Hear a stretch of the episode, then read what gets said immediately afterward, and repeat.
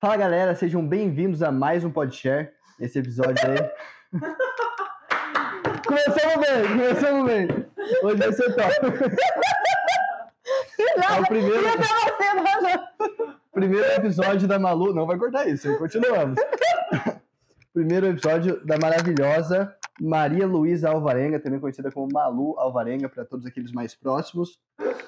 A Malu faz business advertising aqui na USF e hoje ela é vice-presidente da Brasa USF, que é a maior brasa do mundo. Isso aí, galera. E também é head de public, public relations na Brasa Connect.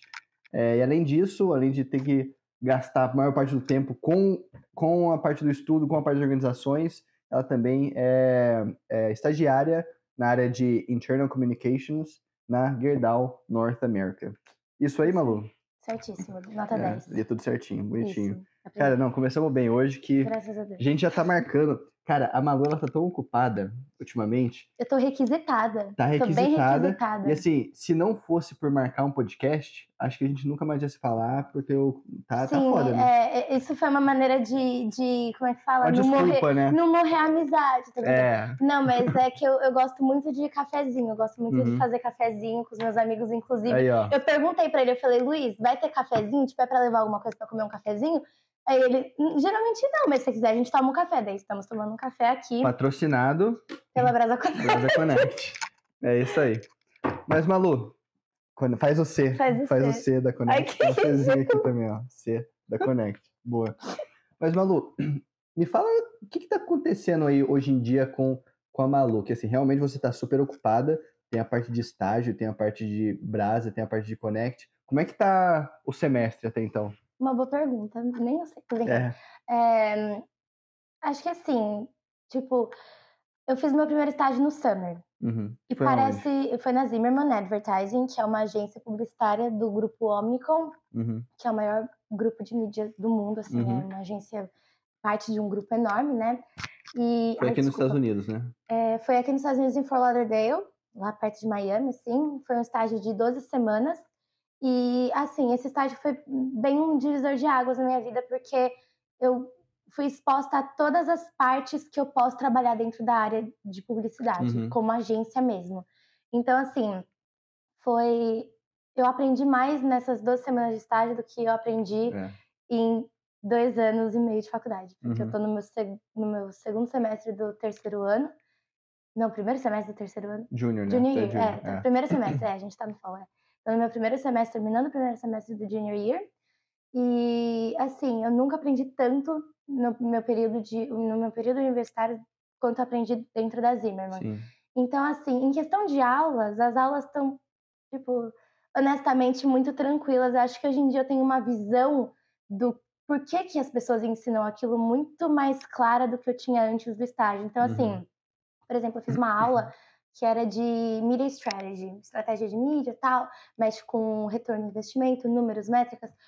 E assim, essa aula foi muito legal quando eu fiz, eu fiz no semestre antes de fazer o estágio, só que era uma aula que não fazia muito sentido, Sim. assim, tipo, eu não entendia muito É. como é que rolava.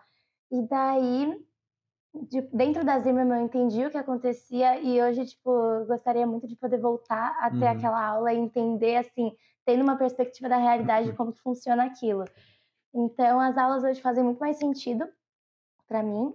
É, de, em questão de aula tá super tranquilo, de resto não. De É, o resto é meio tá, caótico. de resto tá meio caótico, mas assim, é um caos que eu gosto. Eu prefiro estar com a minha agenda lotada, cheia de coisa para fazer e estando satisfeita com o meu rendimento do que ficar, tipo, sem fazer nada, assim, Uhum. desperdiçando meu Legal. tempo. Eu acho que a maneira que você falou das aulas, que é uma coisa que eu acredito muito, que assim, é muito mais difícil você aprender alguma coisa quando você não entende um certo propósito por que você está aprendendo aquilo, né? Sim, Aí, quan- mesma coisa comigo, quando eu fui é, fazer estágio, depois eu voltei, eu entendi assim, ok, eu posso aplicar tais coisas aqui no meu trabalho, eu posso fazer aquilo. Para aquelas aulas eu tinha mais, mais vontade de fazer alguma Sim. coisa. Agora, para as outras que você realmente vê que não tem aplicação, É, não, uma vez que você viu que dá pra aplicar, porque assim, também acho errado o universitário virar e falar, ai, eu tô aprendendo aqui as coisas na faculdade, Sim. mas não vou usar nada. É só, tipo, pra ter um diploma e não. Tipo, você vai precisar usar parte dessas coisas. Só que assim, não tem como, numa aula de uma hora e quinze, duas vezes por semana, mas ok, um professor poder te dar uma experiência que você vai ter no trabalho.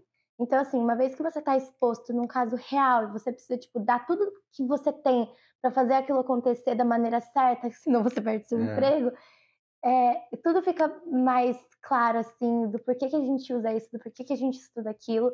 Assim, eu gosto muito das aulas que eu tô tendo, muitas das coisas eu já aprendi, mas parece dar mais, mais vontade de ver, tipo, como que eu vou aplicar É. isso. Eu consigo encaixar, assim, numa situação Uhum. real. É bem E é legal. sobre as coisas que a gente, por exemplo, às vezes o que a gente mais aprende na faculdade não é nem aquele conceito específico de uma aula. É. Mas, por exemplo, cara, da- do lado de engenharia, né, que é o que eu tô estudando, a aula também estuda aí, é, não, mudou agora, né, foi pra, foi pra business. Mas- Produtivo de business, É.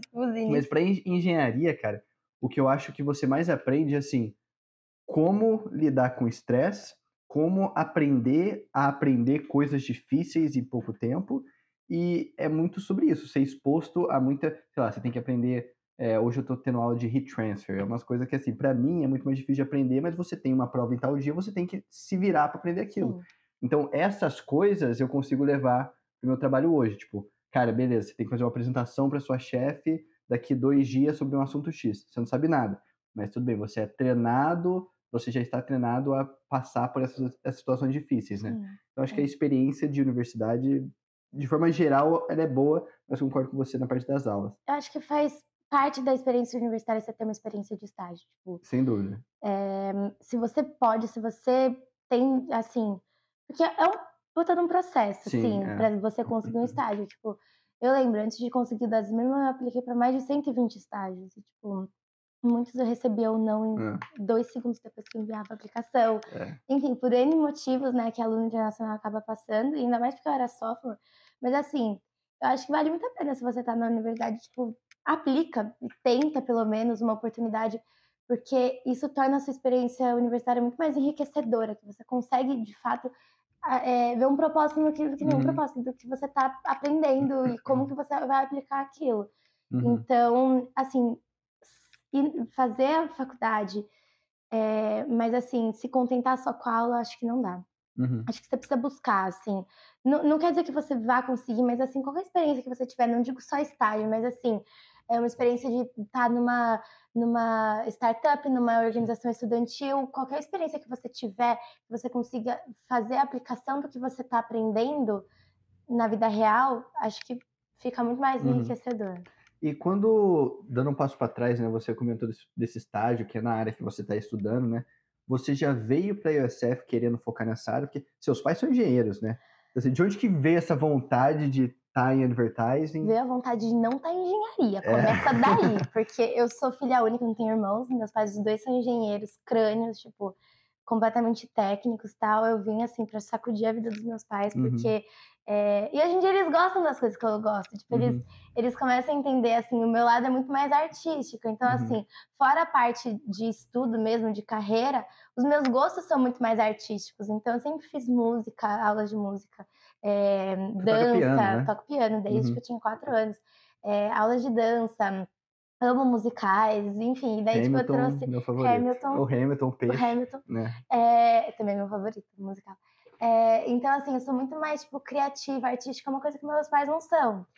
E, e assim, eu nunca quis fazer engenharia, eu sempre Uhum. quis fugir da área de exatas, só que eu também queria explorar meu lado criativo. Eu gostava, eu sempre gostei muito, que nem eu falei, de dança, música e tal, só que eu sempre vi isso como hobby, eu nunca quis levar para Uhum. o profissional, porque eu achei, eu achava, ainda acho, na verdade, perde um pouco do encanto que você tem pela, pela arte, pelo, assim, pela prática, né? Sim. Então eu levava muito mais como hobby, não queria me profissionalizar. E acho que foi isso que eu encontrei na publicidade, uma forma de me expressar de uma forma artística. Então, assim, você usa muita criatividade para você se destacar dentro da indústria. É, me encontrei nesse lado artístico e, assim, comunicação, né? Publicidade está no, no meio da comunicação, não só dos negócios.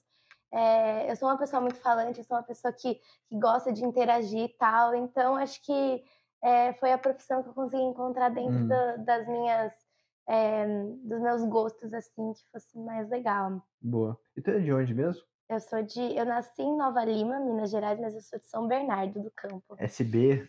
SBC. Eu, eu tenho meu. o Eu buraco tenho... do Tatu.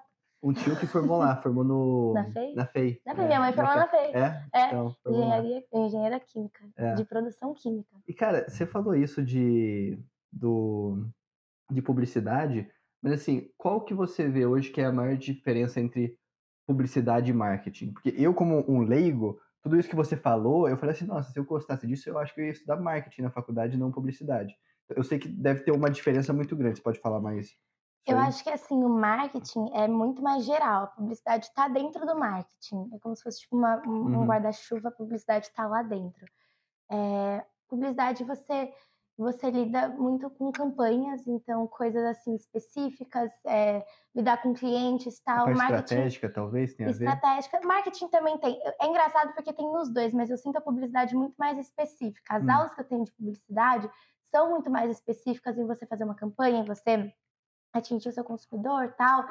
É, é meio abstrata, assim, a diferença entre os dois, mas do que eu sei que a publicidade é um pouco mais específica Entendi. em, assim, a propaganda, né? A propaganda, que é um- um- uma das vias da publicidade, tipo, é, é a parte mais específica que no marketing você lida de uma forma muito geral, assim, você lida num macro, Uhum. lida numa é, target population, assim, tipo, uma, uma coisa que engloba mais gente, mais pessoas.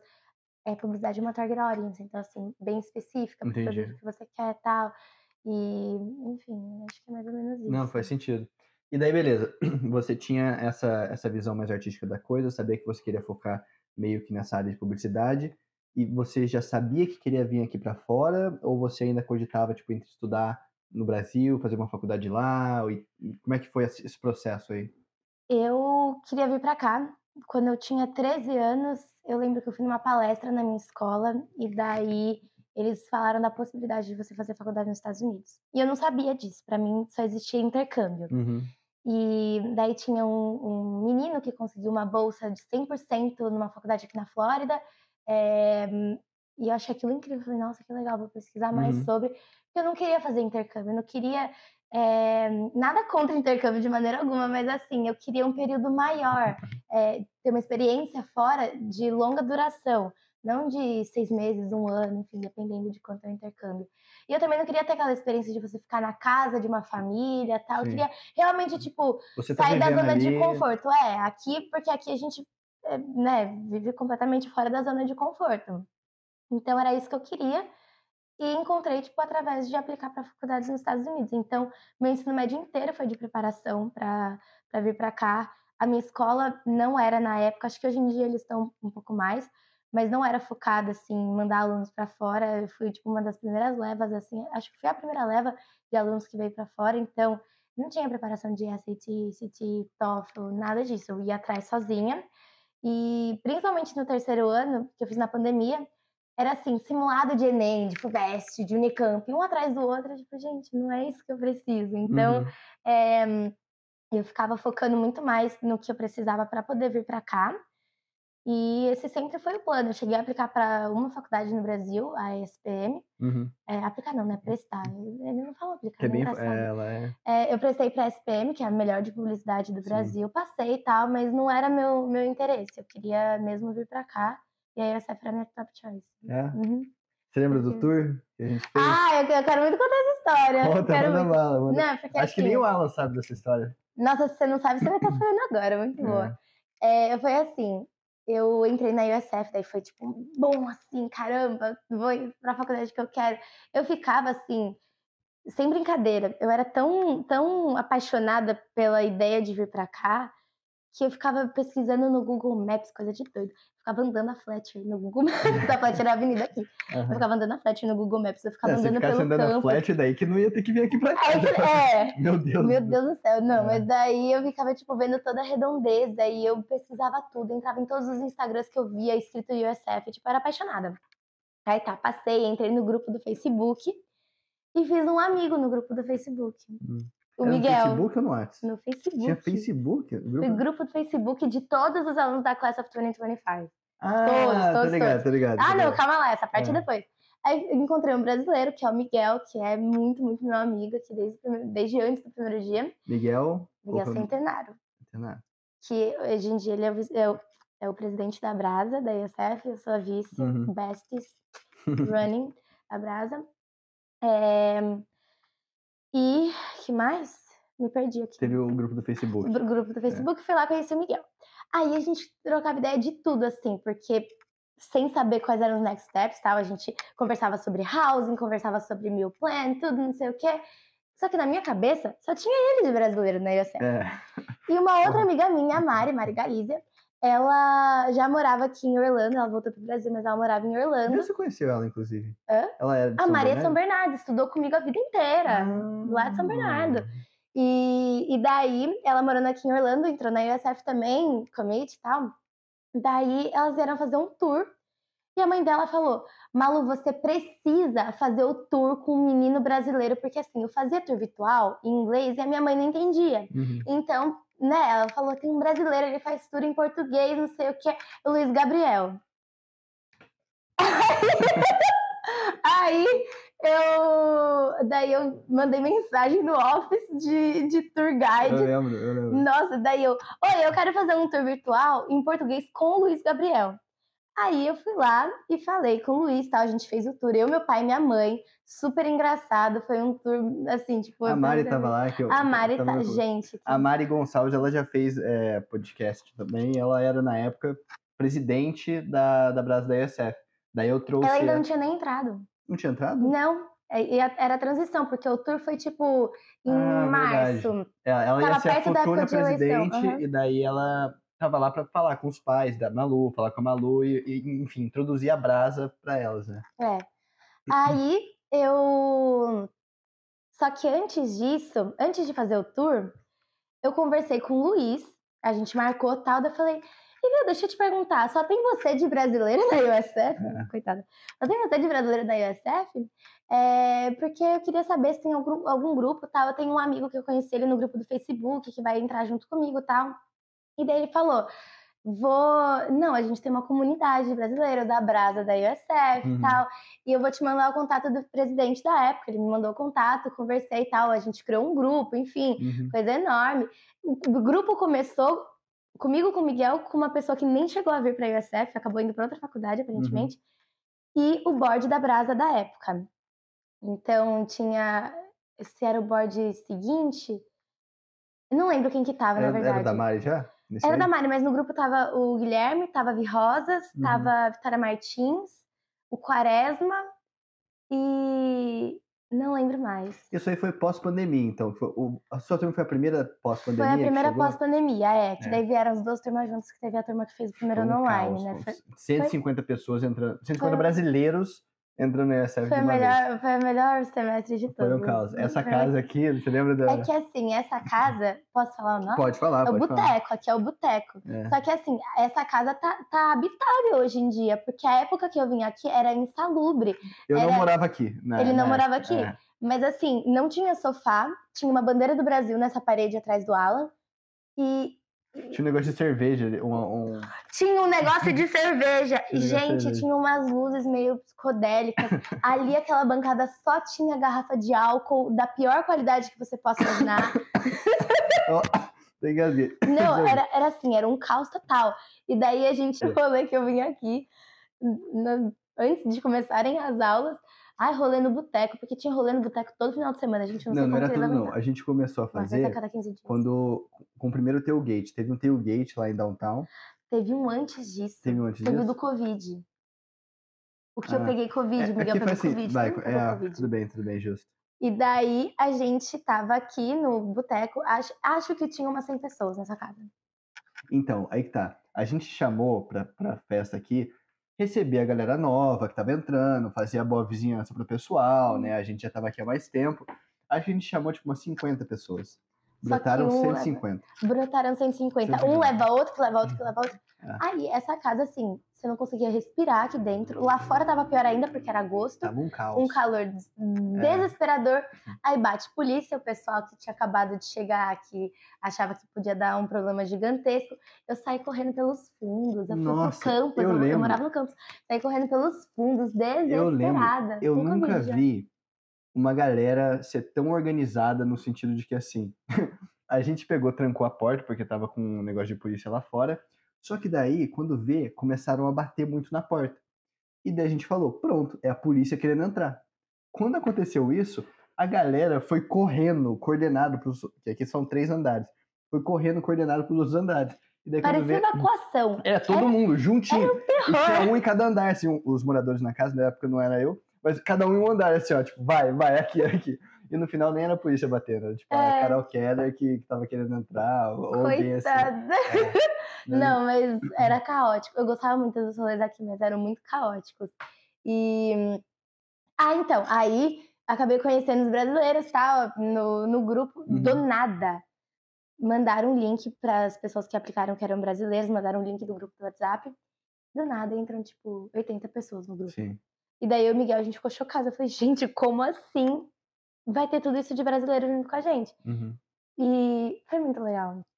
Foi, Foi muito top. bom. E agora, assim, pegando esse gancho que a gente já falou, e, cara, não tem, acho que assim, de de- 14 episódios, que esse é o 14 que a gente tá gravando, eu acho que em 10 a gente fala da Brasa. Tipo, em algum momento Que a gente vai ficar bom, falando da Brasa. Gosto. Então, inclusive, patrocínio, viu? Se vocês quiserem aí ajudar a gente, a Ajudar gente se ajuda. Na, numa boa. A gente fala com o Piar. Vambora. É, pior aí, ó. Piar da Brasa, sou Piar da Conexão. Justo, justo. Mas agora, assim, o que, que, o que, que você pode falar hoje, no caso, pegando o gancho da quantidade de brasileiros que existem aqui, né, que é uma comunidade muito grande, é, o que, que você faz hoje para a Brasa da USF, depois a gente pode falar da Connect, para a Brasa da USF, qual que você vê que é o seu objetivo na organização hoje e um pouco da dimensão que ela, que ela chegou? É, é louco pensar na dimensão da Brasa. Tipo, a gente tá em 400 brasileiros aqui. É muito grande, é muita gente. E assim, acho que meu papel hoje, eu fui diretora de event planning ano passado. Com certeza, eu acho que o meu trabalho é, hoje em dia é muito mais assim dentro da organização de organizar a, a Brasa internamente Uhum. para que a gente tenha um, um bom retorno externo, assim. Então, organizar os times, coordenar os times, tal, para ver se está tudo funcionando. É, eu e o Miguel, a gente sabe de tudo que está acontecendo na Brasa. Então, assim, Uhum. todos os times a gente sabe exatamente o que está acontecendo, o que precisa ser feito. Então, é sempre ficar coordenando isso.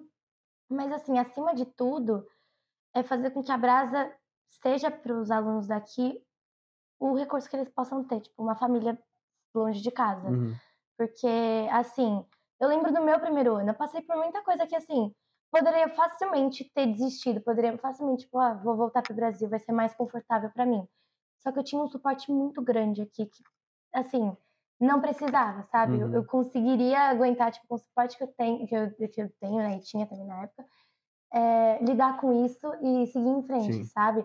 Então é isso que eu quero que, que eu, eu trabalhe para que aconteça dentro da Brasa Uhum. que as pessoas saibam que elas têm um suporte aqui e que elas podem contar com a gente. Então, é, todos os eventos que a gente faz, toda, todos tipo os encontros que a gente faz entre as pessoas é justamente para que eles possam ter uma ponte de contato caso alguma coisa aconteça e assim também criem é, laços que vão durar para uma vida, porque Sim. aqui a gente está longe da família, aqui a gente cria os laços do zero.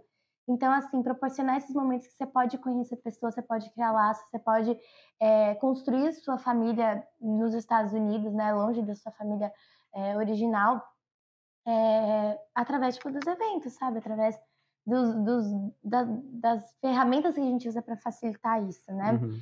E, e assim, eu acho que, acima de tudo também, é meio que passar a palavra do que é, significa a Brasa para frente. A Brasa é uma organização estudantil de alunos brasileiros que ajuda, assim, academicamente, social- soci- socialmente, profissionalmente, aos alunos sucederem. Então, é, é muito amor envolvido, eu acho que precisa muito disso, porque, assim, organização estudantil é um trabalho full-time que você não é pago. Uhum. Então, assim, você tem que estar muito é, envolvido com o propósito e gostar muito do que você está fazendo. Então, assim, toda pessoa que vira para mim e fala, pô, eu tava pensando em voltar pro Brasil, não voltei por causa de vocês, não voltei por causa do acolhimento que eu tive aqui. Ou uma pessoa que fala, nossa, é, eu queria atingir XYZ metas esse ano e eu consegui através do, do, do mentorship, do programa de mentoria, através da ajuda de vocês tal. Então, cada pessoa que dá um passo a mais para a trilha do sucesso delas e, e, e agradece a gente por isso e fala que a gente fez parte, isso me deixa muito feliz. Isso, Uhum. Isso, esse é meu propósito dentro da organização. E assim, fazer com que as pessoas saibam que eu e Miguel, a gente tá mais, tipo, a gente é amigo, sabe? Tá mais do que disponível para o que precisarem, uhum. sabe? A Brasa não é uma empresa, a Brasa é acolhimento. Então, assim, se vocês precisam da gente, a gente tá aqui para vocês. Reach out, tal, manda mensagem, conversa nos eventos, tal. É, a gente tem a nossa posição, mas a gente é estudante igual, a gente Sim. precisa desse acolhimento igual, sabe? Então, é, é mesmo, tipo, passar a palavra do que significa brasa. E acho que para o pessoal que está no board hoje, que a maioria das pessoas está no board, assim, entrou agora esse semestre. Board é a é. galera que gerencia. Exatamente, a é, é, a, é, a, organização, assim, não os membros, mas quem faz parte da organização toda de, do funcionamento da Brasa. É, é muito bom ver o espírito da Brasa nascendo nas pessoas. Então, assim, a gente pensa nisso o dia inteiro, a gente pensa o dia inteiro como que pode melhorar tal coisa, é, ideias novas para trazer e, e, assim, como fazer o que a gente faz da melhor maneira possível, como tá sempre raising the bar e, e, e, fazer algo melhor, maior para os nossos membros. É muito lindo ver isso neles, assim, eles realmente gostam, tipo, todo mundo da Brasa gosta do que está fazendo e, e se identifica, então isso me enche de orgulho, me enche de felicidade, porque você não entra numa organização já assim, com todo o amor para fazer aquilo, você vai desenvolvendo aquilo Sim. conforme você vai trabalhando. E é muito legal ver isso neles. E tipo. Ah, é, é isso. O Henrique Carrusca que falava muito disso, né, cara? Muito. Que assim, no começo, às vezes, é, você não vai ver amor naquilo que você faz, mas você tem que continuar fazendo pela disciplina. Sim. E eventualmente esse amor pode aparecer, né? E até, bom que você começou a falar dos membros do board em si, porque eu ia perguntar sobre isso, que assim, quando a gente está numa empresa, é muito mais fácil você fazer pessoas obedecerem a você. Se você tipo, é um gerente, você tem ali cinco pessoas se reportando para você, porque elas estão sendo pagas para estar tá ali. Mas quando você está numa organização estudantil, ninguém é pago para estar tá ali. É. Então, como que você acha que assim você, você e o Miguel conseguem gerar essa liderança lá no? Acho que parte das respostas você já deu, mas como que você consegue fazer com que as pessoas executem as coisas, sendo que elas estão ali voluntariamente? Eu acho que assim, é, a gente sempre lembra as pessoas que elas estão lá porque elas, elas por vontade delas. Uhum. Todo mundo lá aplicou para estar tá na Brasa, a gente tem processo seletivo tanto para diretores quanto para analistas tal. Então todo mundo aplicou para estar tá lá. Uhum. E, e assim, lógico, como eu falei, no começo você não tem, você faz por disciplina, depois você, você tipo, adquire o amor para é. aquilo, né? Eu acho que a gente serve de inspiração para como, como a gente consegue chegar nesse estágio, sabe? De, uhum. de amar o que a gente está fazendo e querer sempre melhorar para que né, cresça cada vez mais. Então, é, eu sempre falei que um líder é uma pessoa que você se inspira, não uma pessoa que você teme. Uhum. Então, acho que eu e ele na liderança, a gente é, tenta ser super abertos a tudo, a todas as pessoas, a, é, a todas as opiniões são muito bem-vindas. O que a gente sempre fala é: você pode ser de um time, mas você pode dar opiniões, você pode dar sugestões para todos Sim. os outros times. Todo mundo se ajuda lá dentro. A gente é uma brasa só, a gente divide por questão de organização para que tudo seja bem feito, tudo tenha seu valor, né? Uhum. Mas assim, é uma brasa só, então tá todo mundo lá para ajudar. Toda ajuda é muito bem-vinda e, e assim, a gente tenta inspirar essa proatividade, a gente tenta inspirar essa criatividade neles e esse amor. A gente mostra com o nosso trabalho, Sim. sabe? É, também não adianta você ser um líder que fica de braço cruzado, dita, dita, dita, se você não mostra como que você faz, como que você... A, a liderança é conquistada, né? Uhum. Então, assim, tudo bem que a gente passou por uma eleição, só que a gente passou por um ano de brasa antes para é. ter toda essa exposição na organização e, e, e chegar nesse, nessa parte, né, de, de, de amar tanto tal e, e, fazer aquilo acontecer. E é isso que a gente tenta, assim, fazer com que é, dar o nosso exemplo para eles uhum. e, e sempre estar tá abertos, porque eles têm dúvida, lógico. A gente também tinha dúvida, eu e Miguel, antes da gente entrar no executivo, a gente tinha dúvida de como funcionava tal. E as reuniões, o que a gente tenta fazer é fazer as reuniões no ambiente, ambiente amigável, que as pessoas possam conversar, tal, interagir, fazer uma coisa leve. Sim. No final das contas, é uma coisa grande que a gente faz, a gente é, é uma organização sem fins lucrativos, mas que envolve dinheiro, porque a gente tem a nossa bolsa de estudos. Então Vocês a gente podem falar de, de números que vocês têm arrecadado ou é Agora não, mas assim, no final é, do ano do- no final do ano eu volto para dar do os números. passado, vocês... O do ano passado, sim. No ano retrasado, a gente chegou a doar 11 mil bolsas. 11 mil 11 mil bolsas. Pera, não. 11 bolsas, cada uma de mil dólares. A gente arrecadou 11 mil dólares. A gente doou 12 bol eh, 11 bolsas para 11 alunos. E a gente duplicou esse número ano passado. A gente doou 22 bolsas, arrecadamos 22 mil dólares. E assim, foi uma meta que a gente não acreditava, assim, Que que, absurdo, que fosse cara. possível. E ajudar tudo isso de gente e tal. A gente não escolhe quem que a gente doa a Sim. bolsa. Isso também é bom É deixar pela claro. própria universidade. É né? pela própria universidade. A gente faz uma doação para a USF Foundation e daí eles é, direcionam a bolsa, eles leem as aplicações e tal. A gente não faz isso. Mas a gente faz a doação, né? Que já Uhum. ajuda as pessoas. Então, assim, foi louco. Pô, Não, absurdo. 22 bolsas, em um ano a gente dobrou esse número. É, esse ano a gente quer também continuar, tipo, crescendo, a gente quer aumentar cada vez mais o número de bolsas. É, acho que, não sei se chegar a 33 bolsas, né? Crescer É. mais 11. Mas, assim, a gente quer muito que aumente o número de bolsas para que mais gente possa ser ajudada a cada ano. E, e que isso também inspire as pessoas de sempre estar indo aos nossos eventos e, e participando. E o dinheiro que gasta em bailinho, gente, é um dinheiro que pode ter um retorno para vocês ou pode ter retorno para outra pessoa, mas que, assim, vai dar uma ajuda financeira com certeza. Sim. Então, é, esse ano a gente ainda não tem os números fechados, né? Precisa terminar o ano. Mas se tudo der certo, a gente vai conseguir doar bastante Não, mas bolsa. top. Eu lembro quando essa ideia estava começando, que foi uma iniciativa principalmente do, do Feguel, né, que foi o fundador da Brasa lá, é, em 2015 que ele fundou, mas a gente criou essa bolsa, acho que foi em 2020 ou 21, que foi quando eu estava no board. Eu estava saindo do board, 20. é, 2020. E é da hora que ver que, assim, tão pouco tempo já cresceu dessa, Não, é absurdo, dessa é. forma exponencial, né? É. E, cara, deixa eu te perguntar. Você não acha que, assim, um problema que a Brasa tem é que ela é boa demais? E que, às vezes, assim, ela prende... ah, n- prende de uma forma assim, ela é tão boa que, às vezes, os brasileiros, eles ficam sempre se envolvendo cada vez mais com a Brasa e talvez eles percam um pouco dessa oportunidade de, tipo, se envolver mais com americanos, pegar mais oportunidades com a cultura local. Você, você não acha que pode gerar um pouco disso também? Assim, é uma. A Brasa é uma opção, né? Você faz parte, lógico, eu conheço pouquíssimos brasileiros que não fazem parte da comunidade, é, mas assim, eu vejo também muita resistência da parte dos americanos de interagir com a gente, porque a USF é uma faculdade que tem mais de 150 nacionalidades no campus principal.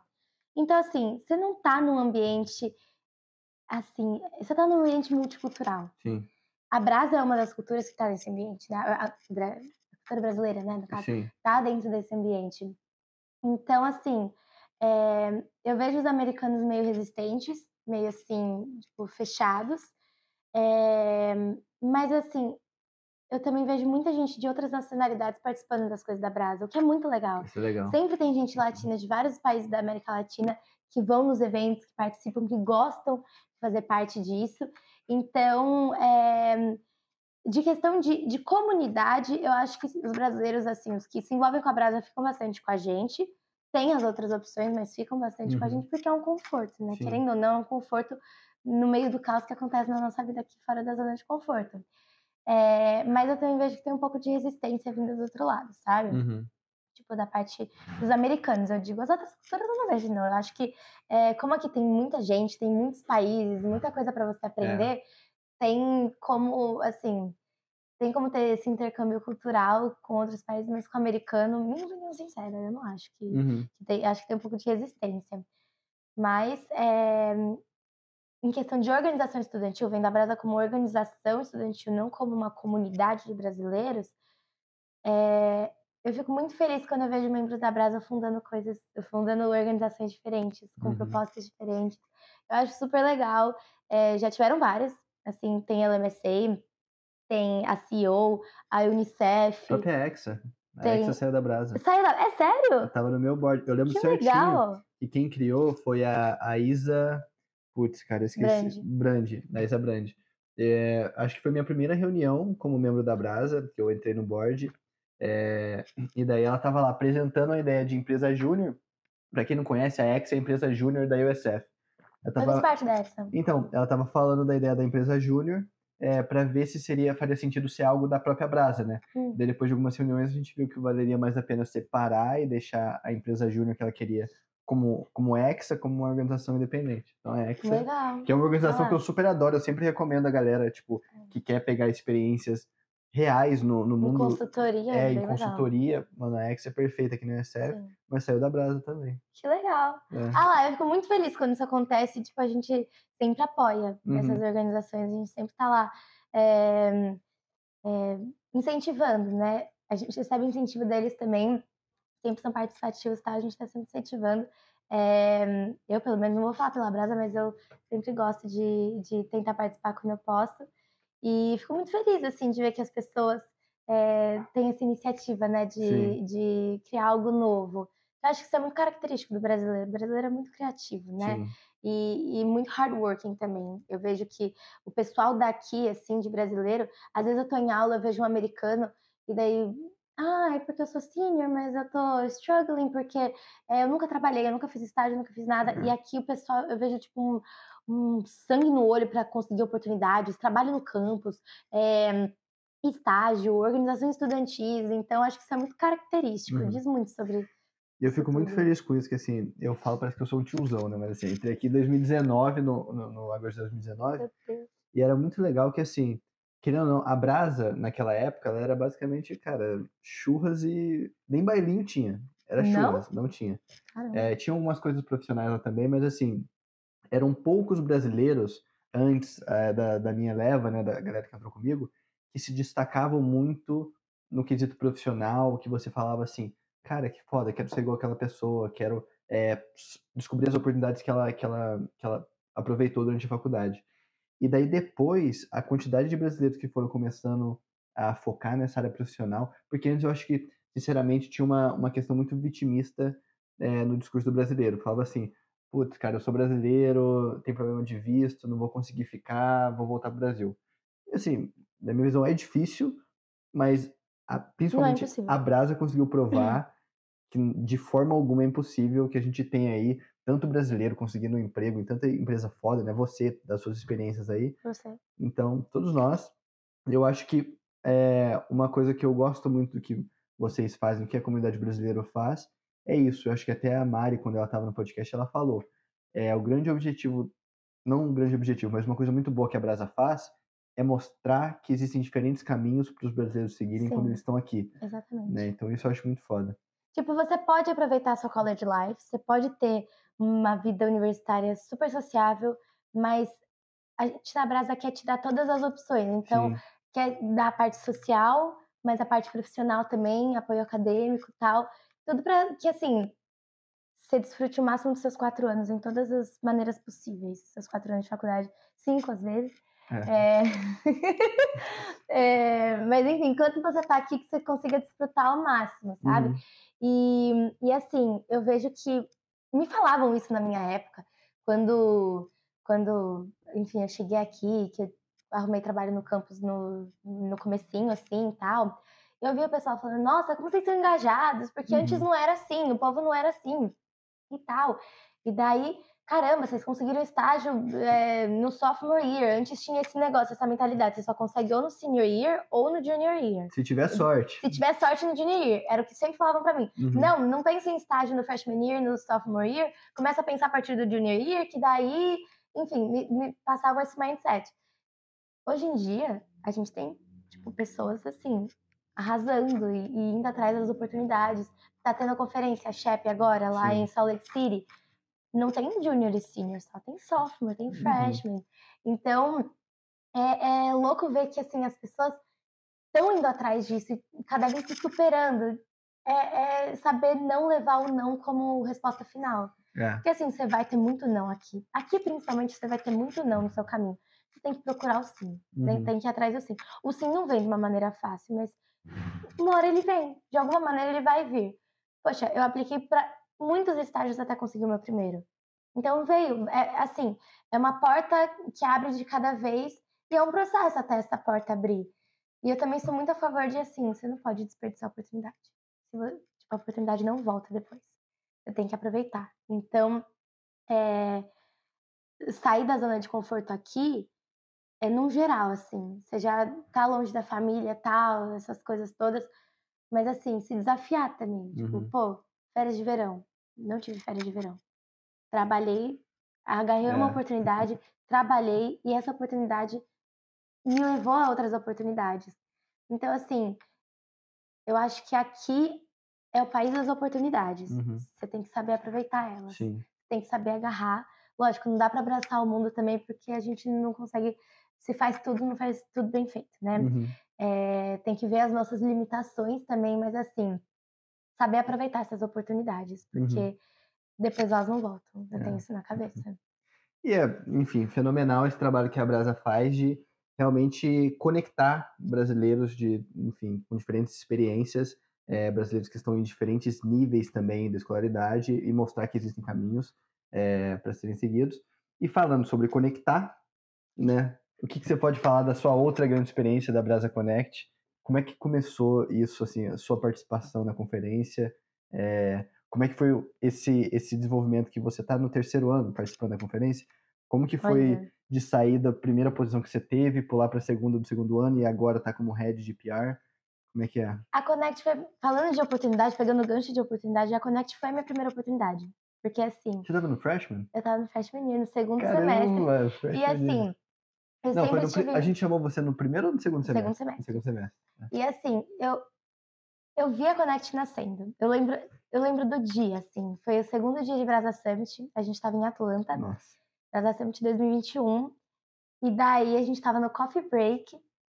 E todo mundo conversando e tal. E daí eu falei com você e você falou: Não, porque a gente tá vindo com uma ideia de fazer uma conferência lá na USF. A gente não tem muita gente, dá super pra fazer, né? Dá, dá super pra fazer e tal. E daí isso tiraram do papel. Tipo, não foi uma ideia só de um coffee break, tiraram do, papel, do papel. Então, quando eu, eu conversava muito com, com, acho que mais com o Guilherme naquela época do que Sim. com você, conversava muito com o Guilherme, eu queria saber, falava, nossa, me conta mais, como é que, como é que foi, como é que tá sendo o andamento e tal, precisando de ajuda, tô aqui, assim, sem pensar, tipo, eu tava real querendo ajudar, assim, eu não fazia parte de nada no meu freshman year, é, eu não fiz parte de nenhuma organização, não- até então não tinha feito parte de nenhuma organização, tinha acabado de conseguir meu trabalho no campus como mecânica de bicicleta. Ah, eu, eu lembro dessa fase da. É. O Alan tá lá O Alan né? Ah, Alan mas, tá lá. gente, o, o Alan tem skills que eu nem sonhava em ter no meu, no meu no começo do bike shop.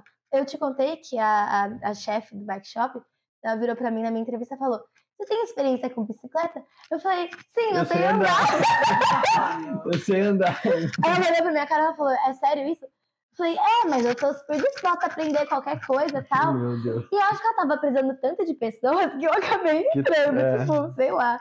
Aí, não, foi assim, caótico. Então, a única coisa que eu tinha até então era o meu emprego de mecânica de bicicleta e eu só conseguia trabalhar seis horas por semana. Não sei o que, que rolava lá, eu só conseguia trabalhar seis horas por semana.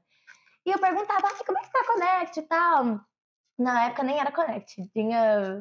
Ainda É, tava tava- brainstorming tava- o nome. Eu, ai, como é que tá a conferência tal? Como é que tá o planejamento, enfim. E daí, um dia, o Guilherme me mandou uma mensagem, eu tava lavando roupa, ele falou: "Hey, deixa eu te perguntar, você tá afim de, de ajudar a gente no time? Porque é, a gente tem o time de Public Relations e o Henrique Carrusca, que eu não sabia quem era o Henrique na época, o Henrique Carrusca, precisa de ajuda. é, tem muita coisa pra fazer, muita, muito e-mail pra mandar. Você quer ajudar ele? Topo, claro. E assim, eu entrei na Connect sabendo da ideia. Ah, pô, vamos fazer uma conferência. Só que eu sempre falei isso pra você, você sempre soube vender o propósito da conferência. Você sempre soube vender para as pessoas que participam que não é só uma conferência. Uhum. É muito mais do que isso. E assim, é, o propósito da, da gente trabalhar um ano para um evento de dois dias. É. Então, assim, você sempre falou muito bem.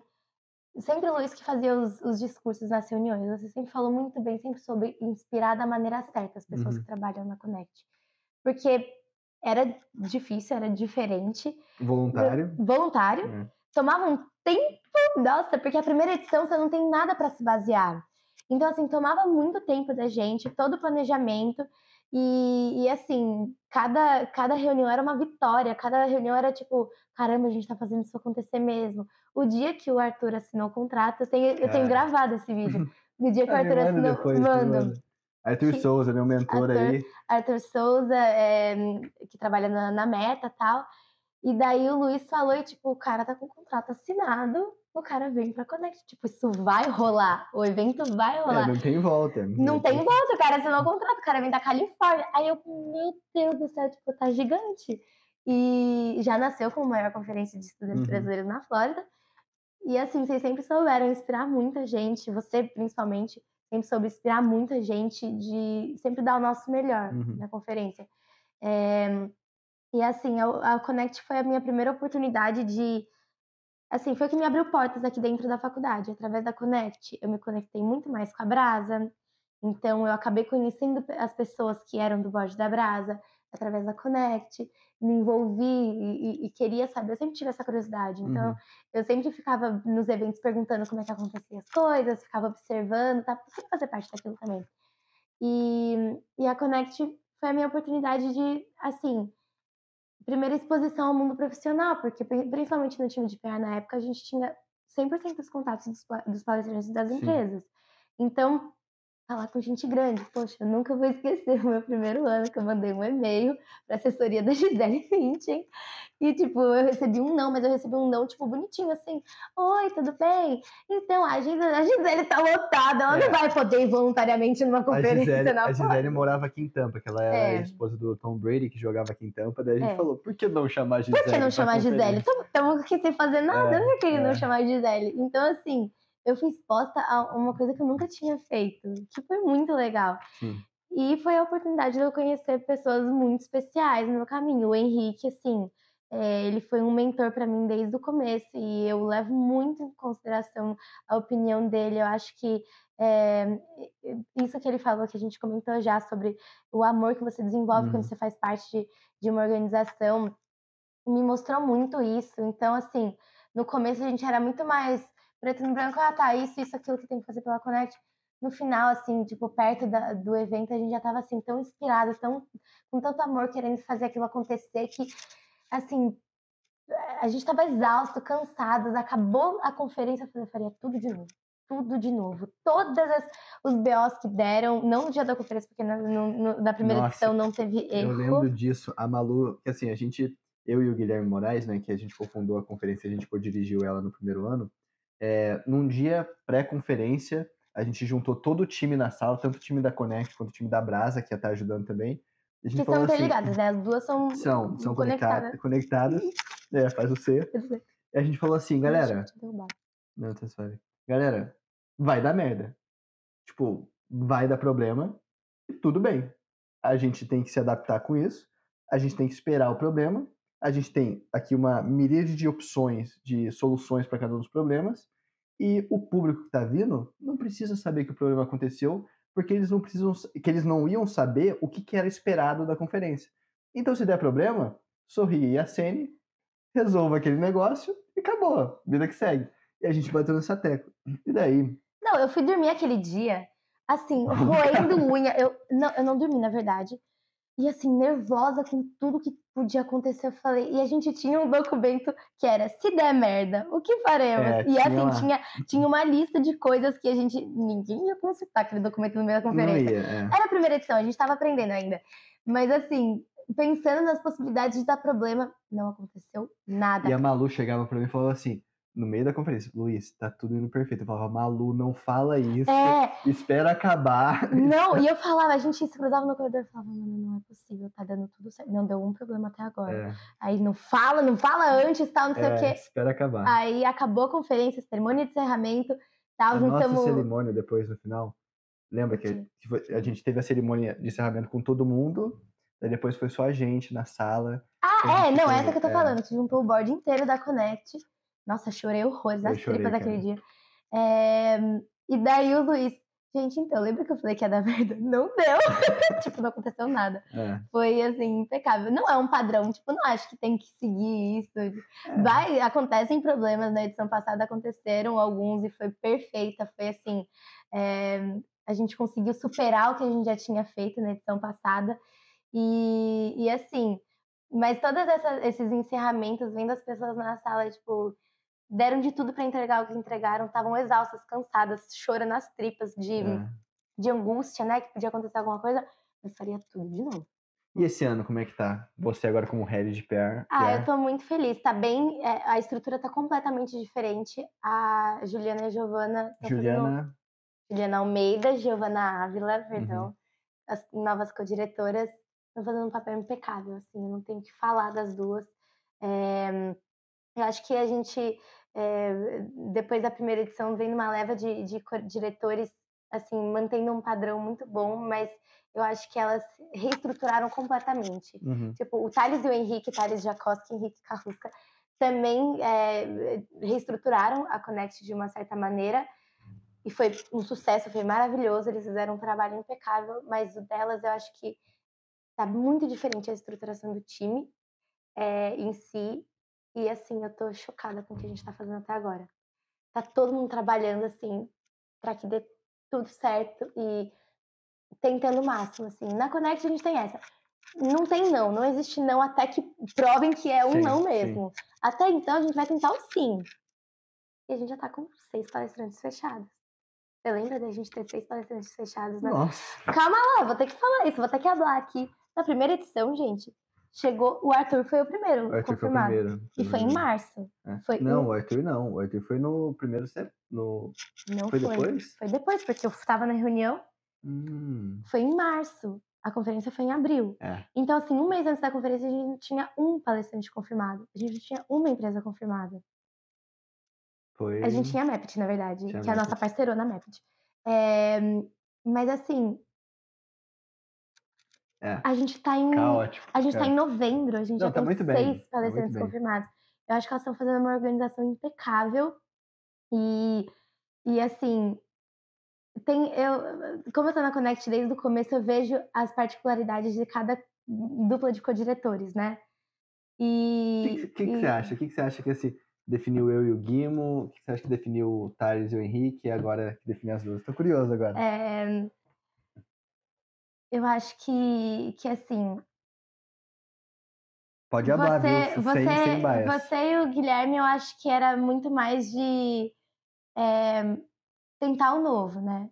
Tava vindo do, né, no escuro e pensar em mil possibilidades, em mil alternativas. Então, assim, durante a organização da conferência, a gente mudou de estratégia várias vezes Sim.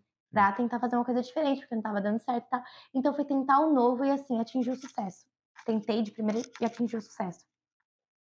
O Thales e o Henrique, como eles já estavam dentro do time, eles viveram tudo aquilo e assim os dois na primeira edição eles foram assim essenciais, porque o time de pensando no time que eu tava participando, né, o time de PR, era muita demanda pra gente. Hoje em dia a gente tá dividindo, né, a, a estrutura tá, a estrutura tá diferente, mas assim, era muito peso em cima do time de PR, e daí era eu, o Henrique, você e o Guilherme trabalhando, e o Thales também Sim. entrou pra ajudar a gente, assim, Sim. o Thales foi essencial, ajudou muito, muito, muito na, na primeira edição, o time de PR. Então, assim, eu acho que ele conseguiu ter uma experiência em outros times, não só no time de iniciativas, que era o time dele, para poder assumir depois como co-diretor e, Uhum. e, assim, ter a visão total. E o Henrique também, o Henrique, ele é que nem eu, acho ele é muito curioso, ele gosta de saber das coisas, ele gosta de se informar, enfim, e também tinha essa visão. Então, acho que os dois, eles estavam muito preparados para assumir a posição de co-diretores, eles tinham uma visão do time por completo que precisava ser melhorado, que o que estava bom, sim. que funcionou. E acho que foi assim que eles lidaram. E, e também sempre com muita inovação. A gente teve muita coisa diferente acontecendo na Uhum. Connect do ano passado. Aumentou bastante o número de, de participantes. Então, é, eles conseguiram aprimorar o que já tinha sido um sucesso, conseguiram raise the bar ainda mais, né? E, e a Ju, Juji, elas, eu acho que assim, também são as mais velhas da conferência, tipo, elas estão desde a primeira reunião da Connect, né? É, fora elas, eu e a Sil, que a gente tá desde da primeira edição, mas a gente entrou depois, né? Mas elas têm a visão de tudo e assim é, é, é assustadora a criatividade das duas. Como as duas pensam. Eu acho que é, elas são uma máquina. elas são uma máquina. Elas são muito diferentes de vocês quatro. Tipo, vocês, lógico, vocês fizeram um trabalho excepcional, não tem que falar do trabalho de Uhum. vocês. Mas elas são geniais, elas são geniais. O que elas pensam é, e como elas fazem, como elas executam, como elas coordenam todos os É. times. Todos os times estão em harmonia. Isso era uma coisa que era algumas vezes era difícil assim Uhum. dentro da Connect. Elas fazem um, um trabalho assustador de bom. Tipo, eu tenho uma visão crítica da Connect, Uhum. porque eu tô desde o começo. E eu não tenho o que falar dessa edição. Eu não tenho o que falar. Tipo, olha, até me arrepia. É. Tipo, elas estão fazendo um trabalho impecável. E, e assim, elas são a dupla dinâmica, né? Juji hum, sempre trabalharam muito bem. E assumir esse projeto grande, eu lembro no começo elas ficavam, tipo, assustadas, assim como eu e o Miguel, a gente também estava assustada. Porque eram os quatro juntos, né? Assumindo as É, organizações. É, a gente ficava assustado, caramba, será que a gente vai dar conta? Será que a gente vai dar conta? E assim, falando da Connect, né? Falando delas, eu tô assim, eu me surpreendo. E é muito bom você sur- se, se surpreender num projeto que, que brilha o olhar. Porque a Connect é, é a, a- a minha menininha, a minha criança, minha, minha, meu projeto, assim, que eu Uhum. tenho com todo o coração. Porque realmente foi- é porque foi a minha primeira oportunidade. Então, eu. Ai, vou ter que falar.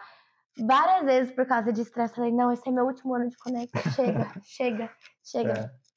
Não tem como, eu tenho muito amor pela, pelo propósito e por ver crescendo. Quando e... acontece aqueles dois dias e você vê tudo que você fez. Nossa, É, e é. assim, dá um, um negócio e você ouvir de participante, de empresa, de palestrante, como que impactou eles.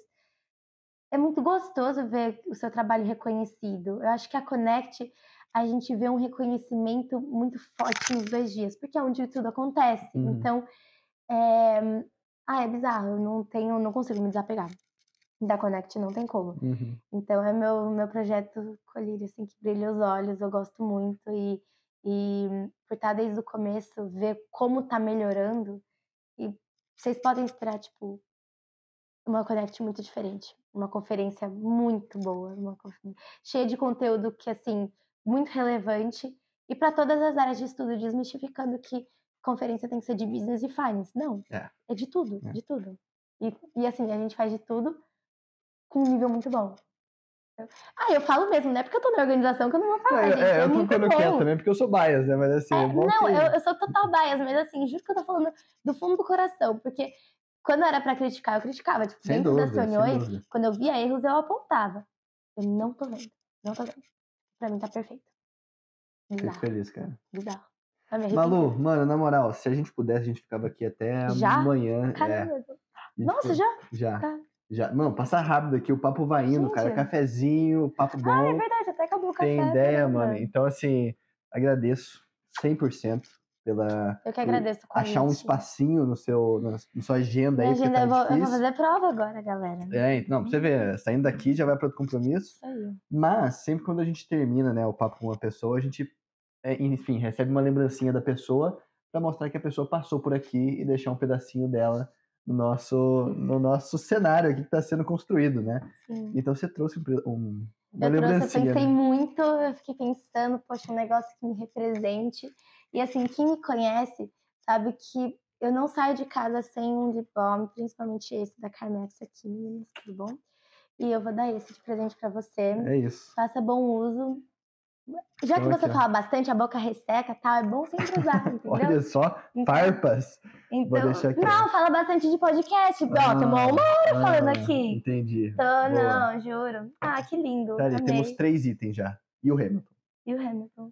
Malu, agora me fala, se a galera quiser achar você nas redes sociais, quer continuar sabendo as suas histórias, aí onde que elas, onde que elas te encontram? É... YouTube, Instagram, não, você YouTube. é Instagram, LinkedIn, qualquer coisa, cara. Ah, LinkedIn é Maria Luísa Alvarenga, podem me procurar. Quiser saber do trabalho, gente, sigam a Brasa e a Brasa Connect. Brasa USF, arroba Brasa USF. arroba BrasaConnect Underline. É... é isso.